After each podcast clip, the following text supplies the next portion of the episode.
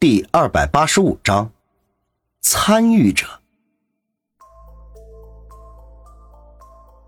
老飞这个时候也说道：“好了，不要发牢骚了，凡事都往好处想。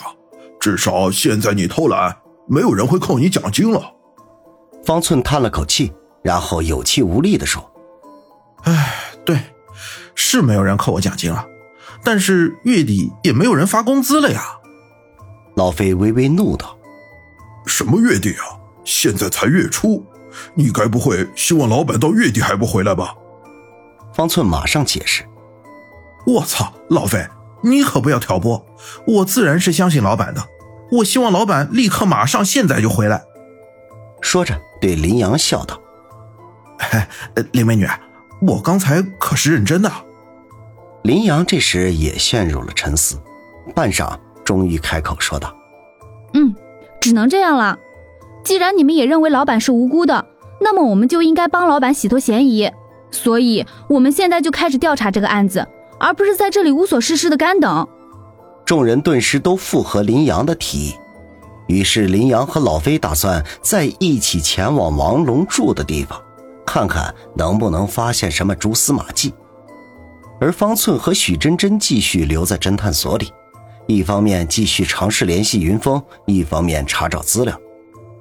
到了傍晚时分，林阳和老飞二人垂头丧气的回来了，因为二人根本就没有进入到现场。原来警方一听说他们是一个侦探所的，马上对他们两个提高了警惕，没有盘问他们就不错了，那怎么可能还让他们进入案发现场呢？这边方寸和许真真也是毫无进展。方寸把王龙的资料基本梳理了一遍，发现这个家伙背景很复杂，可以说仇人很多，任何一个仇人都可能是成为谋杀他的对象，所以简直都不知道从哪个地方下手。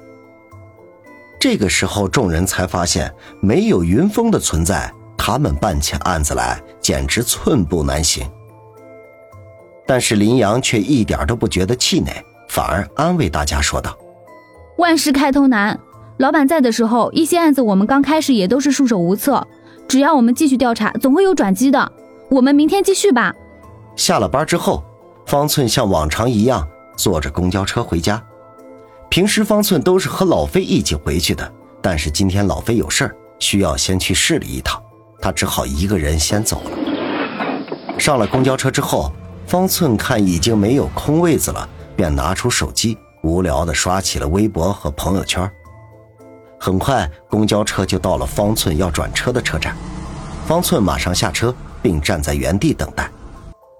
也不知为何，方寸突然觉得背后有点异样，连忙回头，却没有发现任何可疑的地方。方寸不禁暗自嘟囔了一下：“今天真是撞邪了。”可是接下来……他却没有心思玩手机了，因为他总感觉自己似乎被人给盯上了。方寸为了证明自己的猜想，故意把手机拍照打开，然后咔嚓咔嚓几下拍了几个自拍，然后便迅速看了起来。果然，在自己身后四十五度角的位置，有一个形迹可疑的男子。那个人大热天戴着个棒球帽，本来就可疑，而且在自己自拍的时候，那个男人明显的低头，用帽檐遮住了自己的面孔。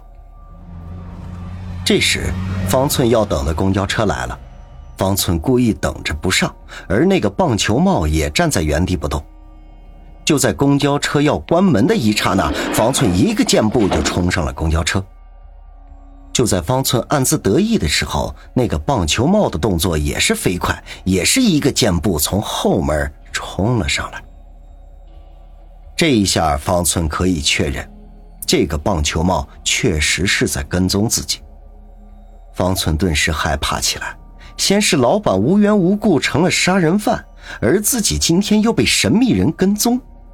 而且更要命的是，自己现在还没有甩掉这个跟踪自己的人。棒球帽上了公交车之后，居然径直的向方寸走了过来。方寸暗想，在这大庭广众之下，这个家伙应该不会乱来吧？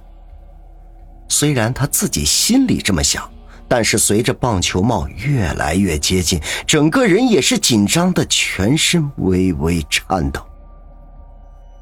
终于，棒球帽到了他的身后，方寸吓得也不敢回头去看，只能整个人装作很镇定的在看着手机。这时，一个熟悉的声音低声说道：“不要说话，装作不认识我，一切听我说。”方寸轻轻的咦了一声，这声音正是老板云峰的声音。原来这个棒球帽打扮的人正是在逃亡的云峰。云峰继续说道：“你们是不是已经知道我的事情了？”方寸木然的点了点头。云峰接着说：“我需要你帮我查一些资料。”说着，悄悄的把资料塞到了方寸的手里，然后接着说道：“这些资料可能都是一些绝密资料，你要想尽一切办法，能查出什么都告诉我。明天上午八点你上班的时候，我还在这个公交车站上等你。记住，暂时不要把我们见面的事情告诉任何人。”说着，公交车到了其中一个站，然后云峰马上就下了车。第二天一早。方寸熬了大半宿，才将收集到的资料纷纷打印了出来，然后便跑到公交车站等云峰。果然，没有过一会儿，云峰便出现了。两个人很有默契的一起上了公交车。在公交车上，云峰迅速靠近方寸，方寸便马上把自己收集的资料偷偷的塞给了云峰，并微微紧张的说道：“呃，老板，我实在是能力有限。”你给我的资料我都查了查，基本上毫无头绪。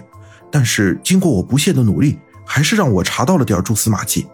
这些先给你，后面的我会继续调查。云峰知道查丘比特计划的难度，如果很容易就让方寸查出来，对方也不会这么要挟自己了。这时，方寸略微紧张的问道：“老板，我这样帮你，算不算是同谋啊？”云峰看了他一眼，说道：“被抓到了就是同谋，抓不到就不是。”说着，转身就下了公交车。云峰下了车之后，马上将方寸给的资料简单的看了一遍，发现方寸果然能够给自己提供的资料确实不多，但是还是让他找到了一些有用的信息。原来他在一个医生的简介里发现了丘比特计划。这个关键词，简介上只是简单的说了一下，这个医生曾经参与一项叫做“丘比特计划”的医学实验，而这个医生的名字叫做凌寒。说到凌寒这个名字，云峰那一点儿也不陌生，因为这个人是凌霜的父亲，而且。还是六年前被风月杀死的两名医生中的其中一个。